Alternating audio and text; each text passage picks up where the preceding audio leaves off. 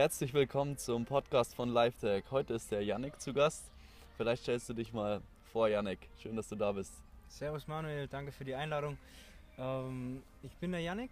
Manuel und ich kennen uns aus dem Leos Sports Club in München. Ich arbeite als Personal Trainer und verfolge dabei einen ganzheitlichen Ansatz. Also ich helfe sowohl Leuten, die orthopädische Beschwerden haben oder einfach Leute, die eine bessere Ästhetik haben wollen, Körperfett verlieren wollen oder Muskeln aufbauen wollen, sowohl im Personal Training als auch im Online-Coaching. Und ähm, versuche das Ganze hormonbasiert zu gesteuern. Da gibt es eine Biosignatur bzw. eine Hautfaltenmessung, die ich bei Wolfgang Unselt in Stuttgart und bei Daniel Knebel äh, gelernt habe. Kombiniere das Ganze mit Fragebögen und habe in dem Moment dann eine sehr gute Übersicht, wie es der Person geht. Also nicht nur, ob sie orthopädische Beschwerden hat, wie klassisch, Klassiker Nackenverspannung oder Unterrücken. Und kann dann auch eben sehen, welche Hormone funktionieren nicht richtig. Und da kommen wir im Verlauf des Podcasts ja noch öfters drauf zurück. Cool. Wie muss ich mich an welcher Stelle um welche Hormone kümmern oder welche Anzeichen sprechen dafür, dass welches Hormonsystem eben nicht funktioniert. Klingt jetzt noch sehr undurchsichtig. Ich hoffe, gegen Ende haben wir da ein Ja, auf jeden Bild. Fall. Ich hatte ja auch ein Coaching mit dir. Du hast mir alles gezeigt. Das war echt wirklich sehr, sehr spannend. cool, das freut ja. mich. Ähm, gleich mal zum Anfang legen wir mal mit den Fragen ähm, los, die ich bekommen habe, die mir gestellt wurden an dich. Sehr gerne. Ähm, die erste Frage ist vom Nico. Er erhöht sein Gewicht, auch die Sätze verändert er, aber er hat, kriegt keinen Muskelkater mehr im Bizeps. Wie schafft er das, wieder einen neuen Reiz zu setzen? Okay. Äh, generell, was da sehr gut ist, ist Variation. Was einfach bedeutet, er kann verschiedene Arten von Curls machen. Er kann Curls im Sitzen machen, im Stehen machen, mit Kurzhantel, mit Langhantel, mit der SZ-Stange. Okay. Und dann das zweite Wichtige bei Curl-Varianten ist immer die Ellbogenposition. Ist der Ellbogen direkt unter der Schulter, wie es im Stehen zum Beispiel der Fall ist? Oder ist der Ellbogen wie bei einem Scott Curl oder einem Preacher Curl, wo ich den Ellbogen vorne ablege, vor der Schulter? Das geht dann viel stärker auf den kurzen Kopf vom Bizeps. Oder ich mache das Ganze in, mit Rückenlage, sitzend. Also ich stelle die Bank schräg, wie beim Schrägbankdrücken 45 Grad oder 60 Grad funktionieren da sehr gut, was dann deutlich stärker auf den Bizeps, Entschuldigung, auf den langen Kopf des Bizeps geht. Dann noch eine Variation, äh, die sehr gut funktioniert, ist mit dem Tempo zu spielen, dass ich zum Beispiel ganz langsame Exzentrik mache, wenn die Hantel sich in Richtung Boden nähert, also ich mit der Schwerkraft arbeite, einfach Zeit lasse. Da vier, mhm. fünf, sechs Sekunden ablassen. Boah. genau, ist ähm, im Normalfall sehr ungewohnt, weil so ein klassischer Bizeps-Curl das sind so drei Sekunden. Ja. Wenn ich sechs Sekunden ablasse, eine Sekunde hoch, bin ich bei sieben Sekunden. Das heißt, bei zehn Wiederholungen mit diesem Tempo, bei sechs Sekunden ablassen, habe ich 70 Sekunden Dauerspannung auf dem Muskel und nicht bei zwei Sekunden ablassen, eine Sekunde hoch, nur 30. Und 70 Sekunden im Vergleich zu 30 Sekunden ist ein Riesenunterschied. Ja, dann. Genau, ganz anderen Effekt. Und dann, wenn ich mit den verschiedenen Griffpositionen äh, spiele, sprich ähm, neutraler Griff, Obergriff oder Untergriff, und das dann mit den verschiedenen Graden kombiniere von der Schräge der Bank, habe ja. ich da im Normalfall sehr gute Variationen. Und da kann man noch Sachen benutzen wie Fat Grips, wo der, ja. der Durchschnitt der Hantel dann doppelt so dick oder dreifach so dick ist, was auch nochmal andere Effekte hat. Cool. Eine letzte Möglichkeit, die sehr gut funktioniert, ist ein Ursprung-Ansatztraining. Das heißt, ich mache äh, eine komplexe Bewegung wie ein Klimmzug zum Beispiel, ein supinierter Klimmzug, wo die Handfläche zum Gesicht zeigt, mit langsamem Ablassen. Und danach mache ich direkt äh, im Supersatz dann äh, einen Bizeps-Curl. Zum Beispiel mit einer Schrägbank. Das heißt, einmal nähert sich äh, die Schulter dem Ellenbogen an beim Klimmzug. Und bei der zweiten Variante äh, nähert sich, äh, Entschuldigung, der Oberarm dem Unterarm an, durch den Griff an der Klimmzugstange. Und bei der zweiten Variante nähert sich der Unterarm der Schulter an. Das mache ich direkt hintereinander und mache dann erst die Pause und kann in dem Moment dem Bizeps einen hochintensiven Reiz geben. Ich denke, das sind so ein paar Anhaltspunkte. Und wie viele Sätze würdest du da machen? Zum Beispiel bei diesem Supersatz jetzt? Aber was, das ist hochintensiv. Das wäre zum Beispiel ähm, supinierte Klimmzüge. Das gibt es dann ist ein Programm von Charles Poliquin. Ähm, das sind fünf Sätze, vier bis sechs Klimmzüge mit vier Sekunden ablassen. Boah, also gerne auch mit Zusatzgewicht. Ja. Dann 10 bis 15 Sekunden Pause, also Gürtel ablassen vom Zusatzgewicht. Zur Schrägbank gehen, 60 Grad schräg Handflächen zeigen nach vorne, also ein supinierter Griff. Und da dann äh, 6 bis 12 Wiederholungen, auch mit 4 Sekunden ablassen, unten in der tiefen Position immer einen Trizeps anspannen, dann habe ich eine höhere Rekrutierung vom Bizeps. und mache dann zwei Minuten Pause und dann kann ich auch noch den Trizeps mit einbinden, mache zum Beispiel langsame Dips oder ein langsames enges Bankdrücken und kombiniere das dann mit einer äh, Skullcrusher-Variante. Geil. Ja. Boah, Das da ist- explodiert dann der Arm. ja, das gibt im Normalfall einen sehr schönen hochintensiven Trainingsreiz und dann sollte, es ging ja um den Ja, um den Nico. Muskelkater Genau. vom Nico und wenn er dann noch Fortschritte erzielt, was ja eigentlich wichtiger ist wie der Muskelkater, Ja. aber da sollte er definitiv einen schönen Muskelkater Genau. erzeugen können. Probier es einfach mal aus. Ähm, die gern. zweite Frage ist vom Dustin. Ähm, wie kann ich abnehmen, ohne mich im Trainer, Training schwächer zu fühlen? Okay. Ähm, beim Abnehmen geht es ja normalerweise um die Körperkomposition. Ne? Der Sommer steht jetzt unmittelbar vor der Tür. Da ist man immer sehr geneigt, das ein oder andere Prozent Körperfett zu verlieren. Also die Ästhetik steht im Vordergrund. Jetzt äh, geht es bei Dustin drum, er will aber nicht das wahrscheinlich äh, antrainierte Kraftniveau verlieren. Ja, Und ähm, dann ist ganz wichtig, dass eben den, das, was ich an Körpermasse verliere, dass das optimalerweise nur Körperfett ist. Ähm, da bin ich persönlich gar kein Freund von jetzt kurzfristigen Hauruck-Varianten, was für mich äh, viel was besser funktioniert. langfristig Genau. wirkt. Je Ja. langsamer und langfristiger, kontinuierlicher ich abnehme, ähm, desto nachhaltiger ist das im Ja. Normalfall. Pauschalbeispiel, äh, zwei Wochen vorm Ibiza-Urlaub äh, fange ich an, fast nichts mehr zu essen. Wie kriege ich das hin, Yannick, dass ich noch zwei Kilo Fett verliere? Sag ich, ist eigentlich zu spät, ja? Ja. Ähm, dann lieber zehn Wochen vorher äh, bereits äh, mit dem Mindset da richtig rangehen, sich einen Plan zurechtlegen, auch am besten Fall die Hilfe von jemandem ähm, suchen, der sich damit auskennt. Und wenn ich das Ganze auf 10 Wochen aufbaue, habe ich eben 0,2% pro Woche Körperfett, die ich verlieren will. Ja. Das sind knapp 0,8% im Monat und das ist durchaus realistisch. Da gibt es Ähm, dann auch nicht diesen Rebound-Effekt, dass man Diesen Jojo-Effekt, genau, genau, Jojo-Effekt. Jojo-Effekt. Genau, ist immer je schneller ich mir was erarbeite, desto oder je radikaler der Weg ist, um ein neues Niveau zu erreichen, desto inkonsistenter ist es. Das heißt, wenn ich eben so eine Crash-Diät mache, ist die Wahrscheinlichkeit, dass ich wieder äh, zunehme auf mein Ausgangsniveau sehr hoch. Hat einfach den Hintergrund zur Folge, ähm, der Körper mag Gewohnheit.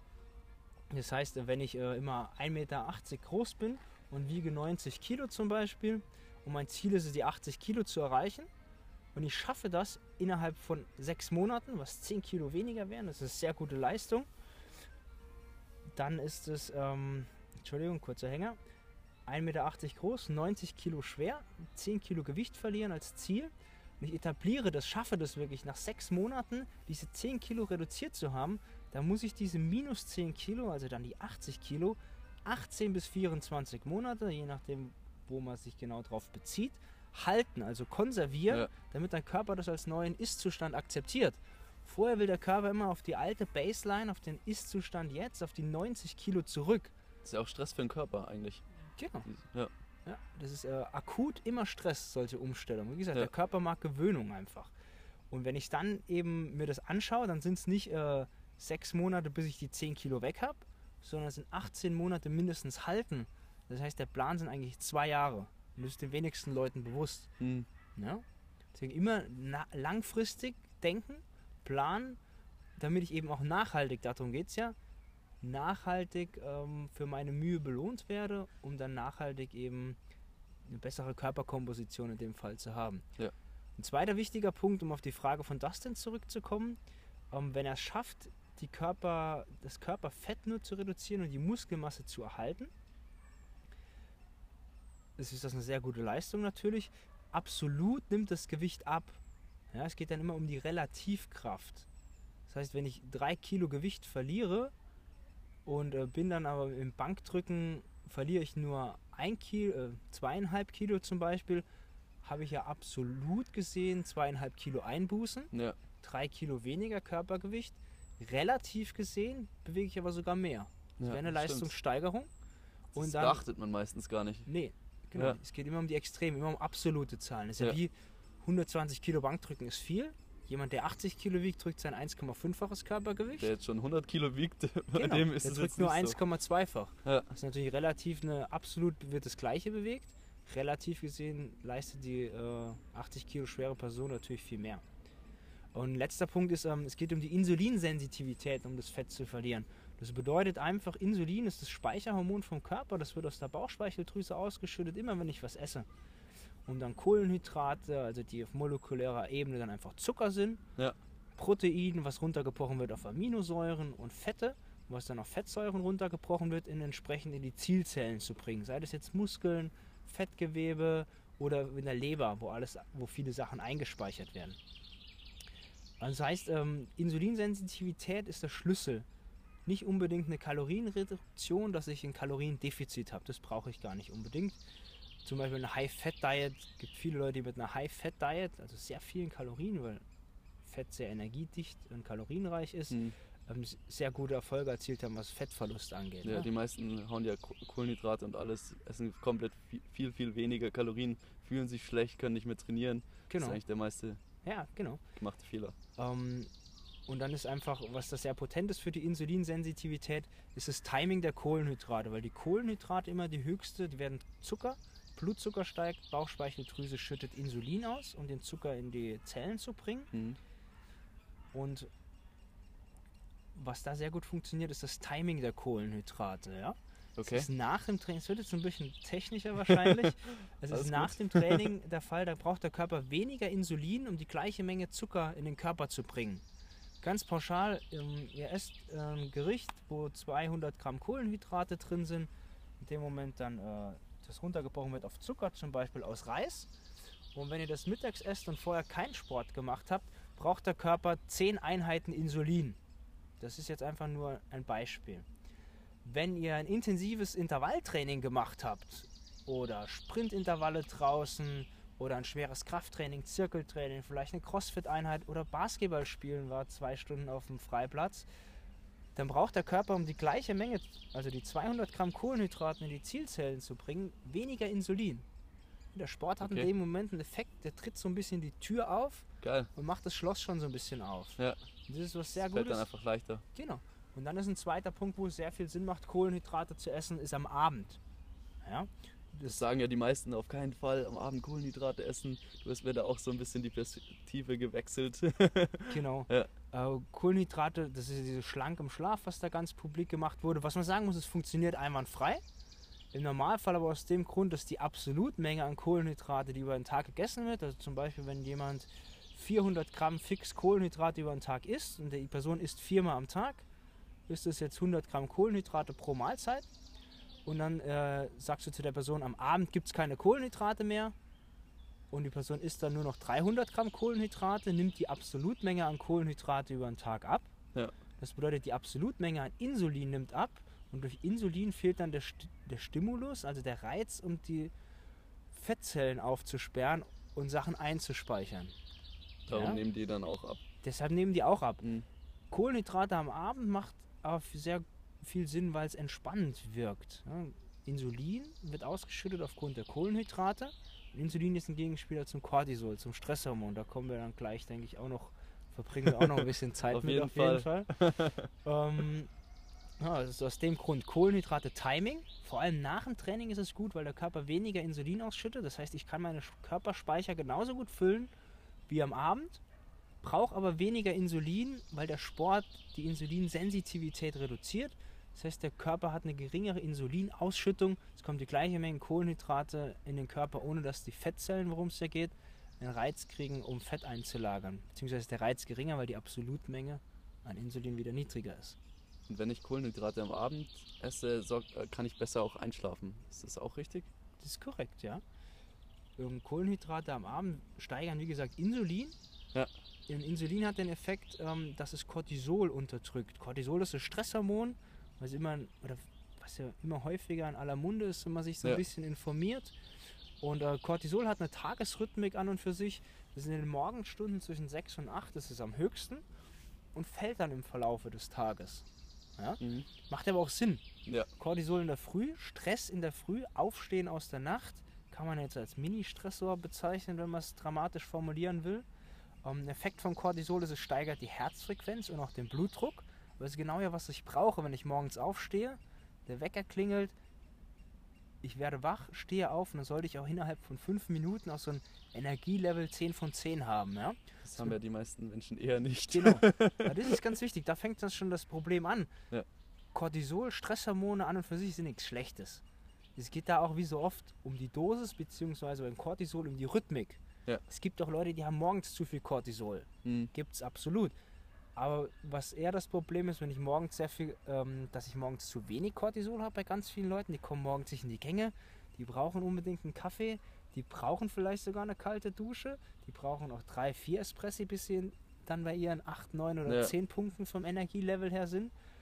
Und bei den Leuten ist es ganz oft so, die haben dann nicht diesen einen Gipfel morgens, sondern den abfallenden Verlauf von Cortisol.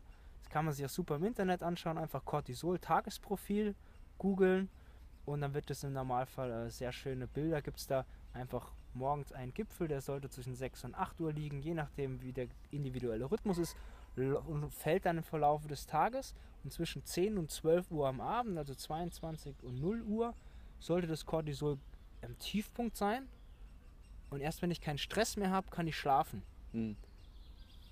Ein äh, ganz plakatives Beispiel, das da immer gerne herangezogen wird, ist der Säbelzahntiger. Ist ein recht äh, primitives System, ja? Ja. Wenn der Säbelzahntiger unten an deiner Bettkante liegt oder sitzt, wirst du kein Auge zumachen.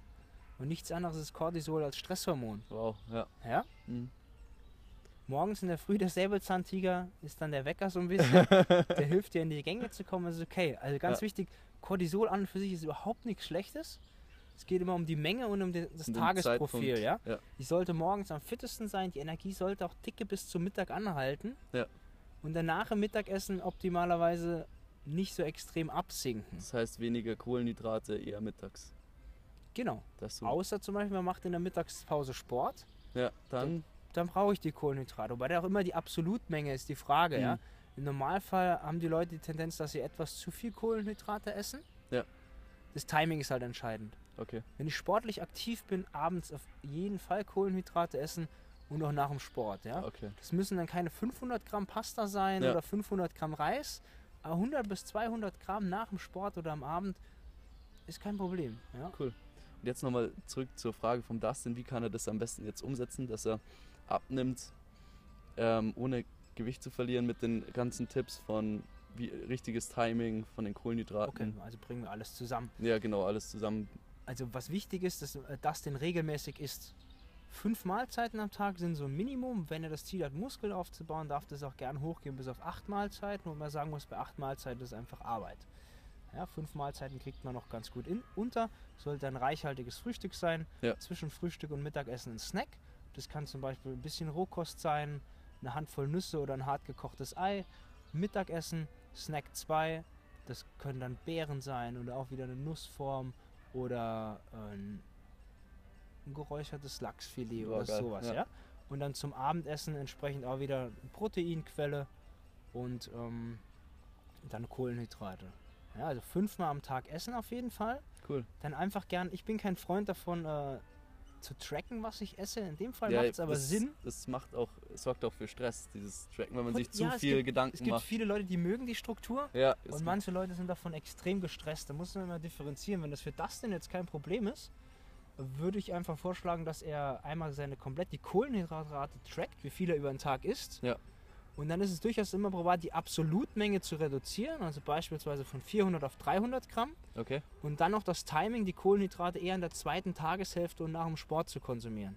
Super. Ja, das ist auf jeden Fall. Und dann sollte noch bei allen fünf Mahlzeiten sollte eine Proteinquelle dabei sein. Gar nicht darum, absolut wie groß die ist. Ähm, es soll nur eine dabei sein und am besten immer ein bisschen was Faserhaltiges. Das heißt, an Früchten sind, bieten sich Beeren sehr gut an und an Gemüse alle möglichen Farben, die wir haben. Ja, also fünfmal Super. am Tag essen, Kohlenhydrate absolut. Wahrscheinlich etwas reduzieren und dann vom Timing her eher um das Training und am Abend eben um zu entspannen. Und dann ganz wichtig, schauen, dass der Schlaf gut ist. Ja. Ja, das wird oftmals unterschätzt. Und eben, um auf die Cortisol-Problematik zurückzukommen, wenn dieses Tagesprofil nicht stimmt, dann ist ein typischer Verlauf, die Leute kommen Morgens nicht raus, haben Mittagstief, kriegen dann nachmittags wieder Energie Und wieder dann, und abends kommen sie nicht zur Ruhe. Ja. das ist so ein bisschen ein kleiner Teufelskreis. wo man dann nicht mehr so leicht rauskommt. Genau. da ist auch wieder das Wichtige, die Mahlzeitenfrequenz. Einfach aus dem Grund, wenn der wenn der Körper unterzuckert, das heißt, wenn der Blutzuckerspiegel abfällt, was der Fall ist, wenn ich längere Zeit nichts gegessen habe, Ja. das ist für den Körper ein Stressor. Stress bedeutet in dem Fall, es ist nicht mehr genug Zucker im Körper und das Gehirn braucht Zucker zum Überleben, akut. Mit einer Entwöhnungsgeschichte, ketogene Ernährung oder Atkins erste Phase kann ich auch mit High Fat komplett ohne Kohlenhydrate leben. Das geht. Ist aber nicht das Thema heute. aber es ist nur eine Möglichkeit. Also Ketonkörper gehen. Akut braucht das Hirn aber Glucose, vor allem wenn es es gewöhnt ist. Nochmal, ich esse eine Zeit lang nichts, der Blutzuckerspiegel reduziert sich, der Körper merkt, oh shit, vielleicht oder wahrscheinlich nimmt die Zuckerversorgung, das sind ja Kohlenhydrate fürs Hirn, die Glucose nimmt ab. Das ist Stress. Stress fürs Hirn, Ja. weil wenn das Hirn unter Zucker zu wenig Zucker zur Verfügung hat, zu wenig Energie, kann ich in Ohnmacht fallen oder ich kann sogar sterben. Ja. Akut, ja? So ein Alarmsignal Genau. für den Körper. Das ist ein Stressor für den Körper. Überleben gefährdet sollte für jeden eigentlich immer Stress sein. Ja? und dann habe ich eben durch diese fünf Mahlzeiten, gehe ich an und für sich sicher, dass der Blutzuckerspiegel nicht so stark ansteigt. Entschuldigung, nicht so stark abfällt. Mhm. Also ist quasi ein, eine Prävention von Blutzuckerreduzierung. Dann kommt man nicht in diesen Heißhunger. Genau. Denn in dem Fall, wenn der Blutzuckerspiegel abfällt, Stress für den Körper, bildet der Körper mehr Stresshormone, um auf den Stress zu reagieren, auf den Ja. Stressor des Absinken des Blutzuckers. Und Cortisol hat die Wirkung, dass es aus den Zuckerspeichern in der Leber und auch ein bisschen in der Muskulatur, aber primär der Leber, die Zuckerspeicher aufbricht und dann wieder den Blutzucker erhöht. Ah, Das hat wiederum zur Folge, dass die Bauchspeicheldrüse merkt dann, oder der Körper merkt, der Blutzuckerspiegel steigt wieder über den Sollbereich an, weil das Cortisol das aus der Leber mobilisiert hat. Bauchspeicheldrüse, oh, Blutzucker ist zu hoch, schüttet wieder Insulin aus, unser Speicherhormon, Ja. bringt es wieder runter. Ja? Wenn ich dann wieder zu lange nichts esse, droppt, fällt der Blutzuckerspiegel wieder, Stress. Das ist dann Rollercoaster, Achterbahn aus Cortisol, Insulin. mhm. Da gibt es einfach präventiv mindestens fünfmal am Tag essen. Generell der stärkste Blutzuckeranstieg hat entsprechend Kohlenhydrate. Dann gibt es Protein und dann Fett. Was der verhindert, dass der Blutzuckerspiegel stark anstieg, ansteigt, ist in dem Moment, wenn ich zu meinen 200 Gramm Reis eben auch ein bisschen Protein habe und ein bisschen Fett. Und noch ganz wichtig, Ballaststoffe aus Gemüse, Ballaststoffe. ja, vor allem. Ist, Obst ist auch okay. Gemüse Aber- ist da sehr potent. Dieser Regenbogen, den man immer wieder hört, Ja, ist an und für sich äh, sehr gut geeignet. Ja? Wenn man Cool. so am Tag so einen Regenbogen unterbringt, ist so immer die Empfehlung, äh, pro Woche einen Regenbogen, pro Tag wäre natürlich optimal. Ja. Wichtig ist, dass ich Variation habe, weil alle die Farben von den einzelnen ähm, Obstsorten oder auch äh, vor allem Gemüsesorten sind immer andere Pflanzenfarbstoffe dafür verantwortlich und die haben im Normalfall immer eine sehr gute Wirkung im menschlichen Körper. Das sind dann die. Polyphenole, wer da mal ein bisschen googeln will.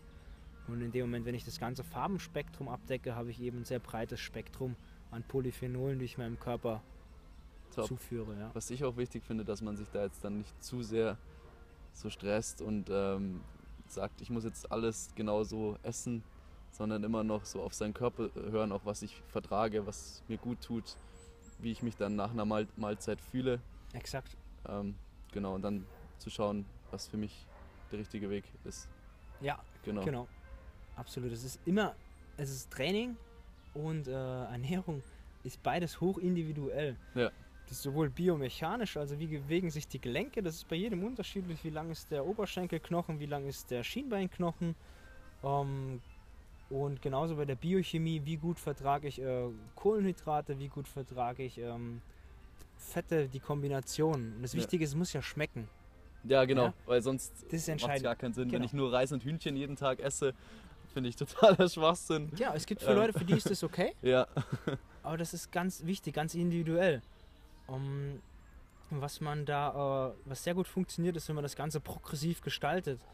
Das heißt, äh, was ich öfters mit meinen Kunden mache, ist äh, am Tag 1, wenn die zu mir kommen, ich zeige ihnen äh, den Fahrplan, was ich mit ihnen offen habe, Ja. was ich mit ihnen vorhab und verändere dann an Tag 1 lediglich das Frühstück. nur das Frühstück. Nur das, das, erste Frühstück, Mal. sonst nichts. Weil gegeben der Fall, die Person isst normalerweise zweimal am Tag, frühstückt vielleicht äh, gar nichts, trinkt nur Kaffee, Ja. isst dann Mittagessen und äh, nachmittags, abends, äh, wenn sie zu Hause ist, isst sie dann nochmal. Mhm. Äh, die Also nur Person, drei Mahlzeiten. ja, mag viele auch essen nur zwei Mahlzeiten. Ja. Ähm, ist Im Normalfall ist es dann eher selten die Person, die keinerlei körperliche Beschwerden hat oder Einschränkungen, was Darmgesundheit äh, und äh, ja, das Hormonsystem angeht, ohne jetzt zu technisch zu werden. Also sowohl nur, die, nur das Frühstück zu ändern, Ja. bedeutet weniger Stress. Wenn ich zu der Person, die nur zweimal am Tag sagt, äh, die nur zweimal am Tag isst, sage, ähm, hey, ab morgen, morgen, nicht übermorgen, isst du fünfmal am Tag. Das zum Frühstück, das zum Snack, Mittagessen, Snack 2 und Da Abendessen. kommt die gar nicht klar und Das geht ist durch. reiner Stress für die Person. Ja. Es gibt dann zwei Möglichkeiten, die hat eine stressvolle Woche, kriegt es dann umgesetzt innerhalb von einer Woche. Und Das sind die wenigsten. Ja. Die äh, zweite ähm, Klientel bricht ab. Ja. Die haben keinen Bock, die sind überfordert in dem Moment. Ja. Das ist auch vollkommen Also so legitim. nach eins nach dem anderen umsetzen. Genau. Wenn das jetzt aber eine Person ist, die äh, innerhalb von drei Wochen noch äh, drei Kilo Fett verlieren will oder was auch immer, Ja, und auch ein gewisser Leidensdruck ist, ja. und die ja nicht mehr gewöhnt, die wirklich, der das ganz wichtig ist, die das richtig priorisieren und fokussieren kann, für die Person ist es vollkommen okay. Ja.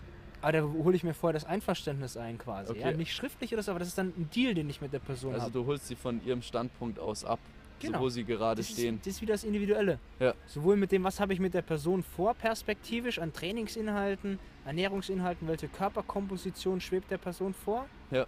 als auch, was ist der Startpunkt. Cool. Ja? Da möchte ich jetzt darauf eingehen, was, ähm, ja, du würdest ja auch gerne Online-Coachings machen. Was hat man da für einen Mehrwert oder wie gehst du da vor? Okay. Ähm, bei meinen Online-Coachings ist es so, äh, das ist, dreht sich primär um, äh, ich sag mal, um die Gesundheit. Das ist jetzt die Bewegung, Training ist sehr wichtig, ähm, kann ich aber online nicht äh, anbieten, ja? Ja. Das geht einfach nicht. Gut, äh, weil ich die Leute nicht sehe, außer die würden irgendeine Skype-Konferenz machen. Ich sitze nebendran und hau dann über Skype immer die Kommentare raus. Ja. Weil das ist jetzt weder äh, die Art und Weise, wie ich gerne trainiere, weil ich den Leuten gerne Ja. auch taktiles Feedback gebe, also ihnen helfe, das Schulterblatt nach hinten unten zu ziehen. Am Anfang ist es dann so, dass ich es halt auch runterdrücke und irgendwann können sie es selber unten halten bei verschiedenen Zugbewegungen. Ähm, das andere System ist dann eben, was ich äh, schon erwähnt habe, das ist dann Daniel Knebel und Endobalance. Oder Daniel Knebel hat ein System entwickelt, das nennt sich Endobalance, das sehr gut funktioniert. Er kombiniert eine Hautfaltenmessung, die Rückschlüsse über das Hormonsystem ermöglicht, mit Fragebögen. Und äh, aufgrund dieser Fragebögen eben mit der Messung funktioniert, aber auch sogar ohne die Messung, äh, habe ich einen sehr guten Überblick, wie es der Person geht. Mhm. Dann natürlich wichtig, was ja oft viel zu kurz kommt, die Person fragen, wie es ihr geht. Ja, natürlich. Ja? Das stimmt. Das ist ja, das gibt es ja öfters. Äh, siehst Leute, die sagen, sind beim Arzt äh, und der Arzt, äh, Der weiß alles viel besser. genau, jetzt gar nicht, um irgendwie gegen die Ärzte zu schießen, Ja, ja, klar. die haben ja oft einfach zu wenig Zeit, aber die Person ähm, berichtet äh, über typische Symptome, die für eine Schilddrüsenunterfunktion sprechen, was zum Beispiel Gewichtszunahme ist, Energielosigkeit, langsame Verdauung. Und der Arzt misst dann, man nimmt dann ein Blutbild und der, die Werte sind dann vielleicht im Normbereich und sagt dann, nee, kann nicht sein, das passt. Ja? Und das ist halt oftmals, da greift es äh, breiter. Es ist sehr präzise, so eine Messung, Ja. das muss man sagen. Andererseits werden in dem Moment ja die Symptome, die die Person mir, von denen mir berichtet, äh, außen vor gelassen. Ja? Krass. Und also so arbeite ich damit. Äh, Fragebögen. Und das zweite ist dann, äh, wenn das geht, von dass man sich sieht bei einem Ersttermin auf jeden Fall auch mit der Hautfaltenmessung. Ja? Okay. Dadurch habe ich die einerseits sehr genau, das sind 13 Falten.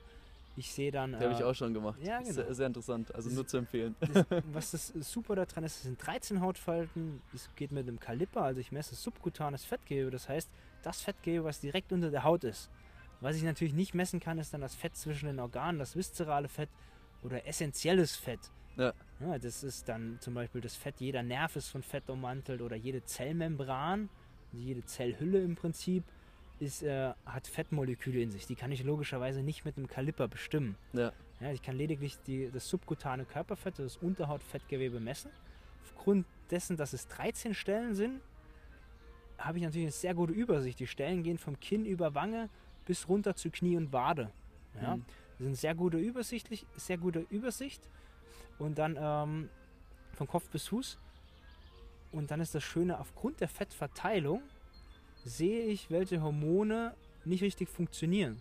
Zum Beispiel eine Person, die sehr viel ähm, Fett an den Beinen einlagert, hat Hat im Normalfall eine Stress, hohe oder? Umweltbelastung. Ne? Stress ist am Bauch. Ah, okay. Ja. Abdominelles, da ist sogar viszerales Fettgewebe, also das Fett zwischen den Organen. Ja. Das steht auch mit Stress in Zusammenhang.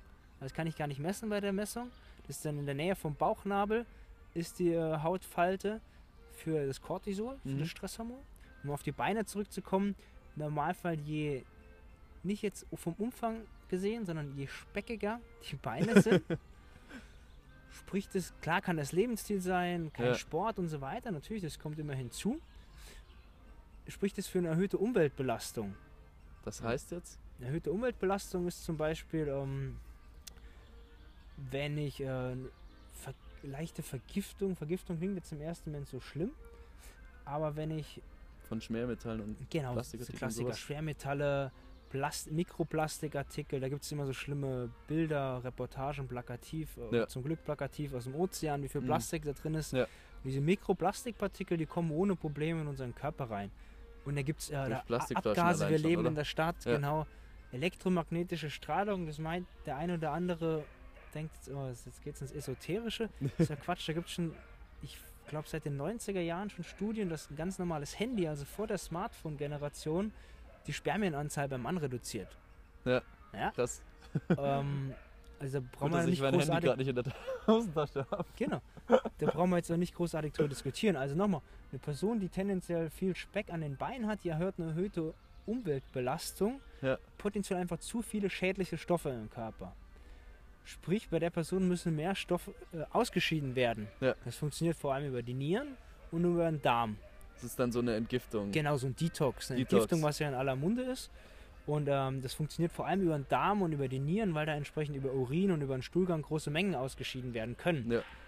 Dafür muss die Leber aber gut funktionieren.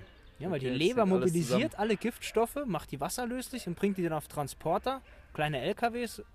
Und die LKWs werden dann über die Nieren und über den Darm in den, dahin gebracht, dass sie ausgeschieden werden können. Ja. ja.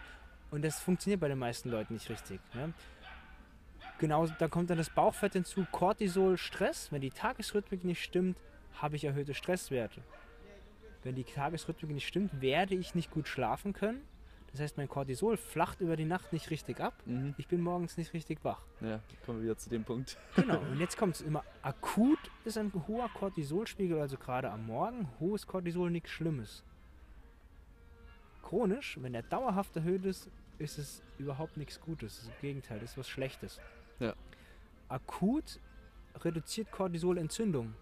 Ja, zum Beispiel, wenn ich ein hartes Training mache, mache ich jetzt hier ähm, die Bizeps-Routine vom Nico, Ja, die neuen. 1000 Curls oder Genau, irgend so was Wildes.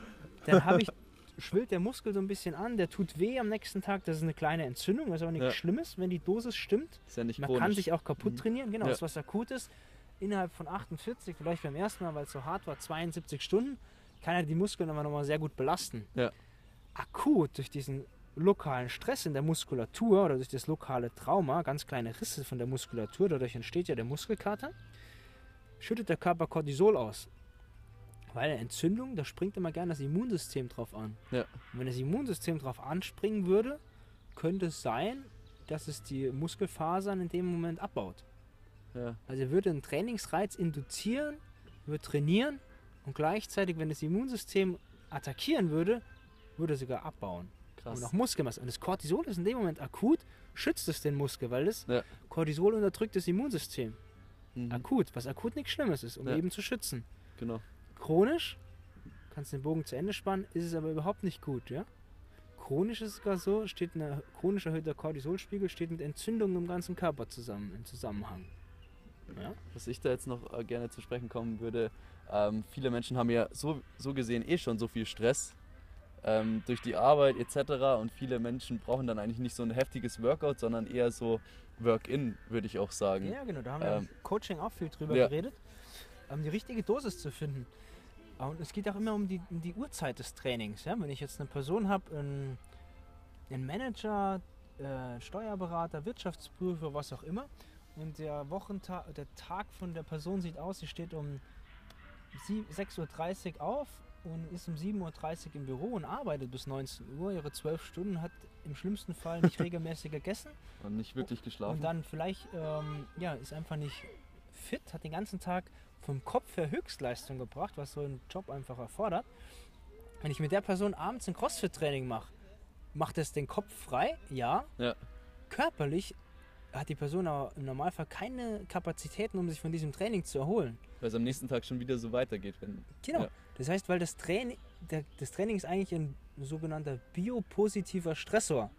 Bio heißt einfach äh, körperlich lebend, Bio heißt lebend, lebendig und äh, positiv.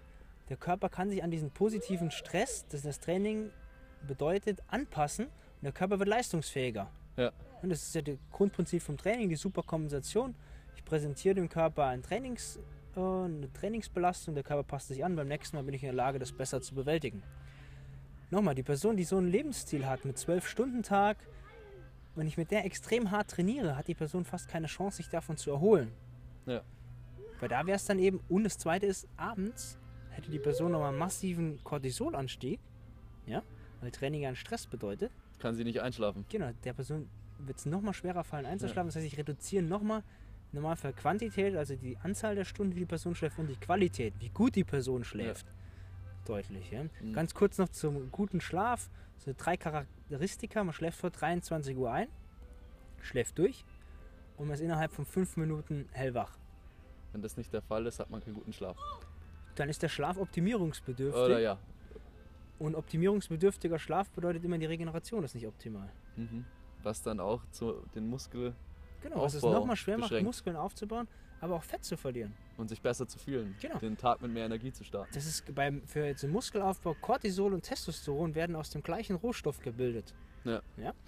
Und wenn ich dann, kann man sich einfach wie zwei Achsen vorstellen, oder ich habe 100 Euro zur Verfügung, 50 Euro Cortisol sind äh, ist Junkfood und 50 Euro sind Steak mit Grillgemüse. Okay, eher was gut, ein gutes Essen und eher kein so gutes Essen.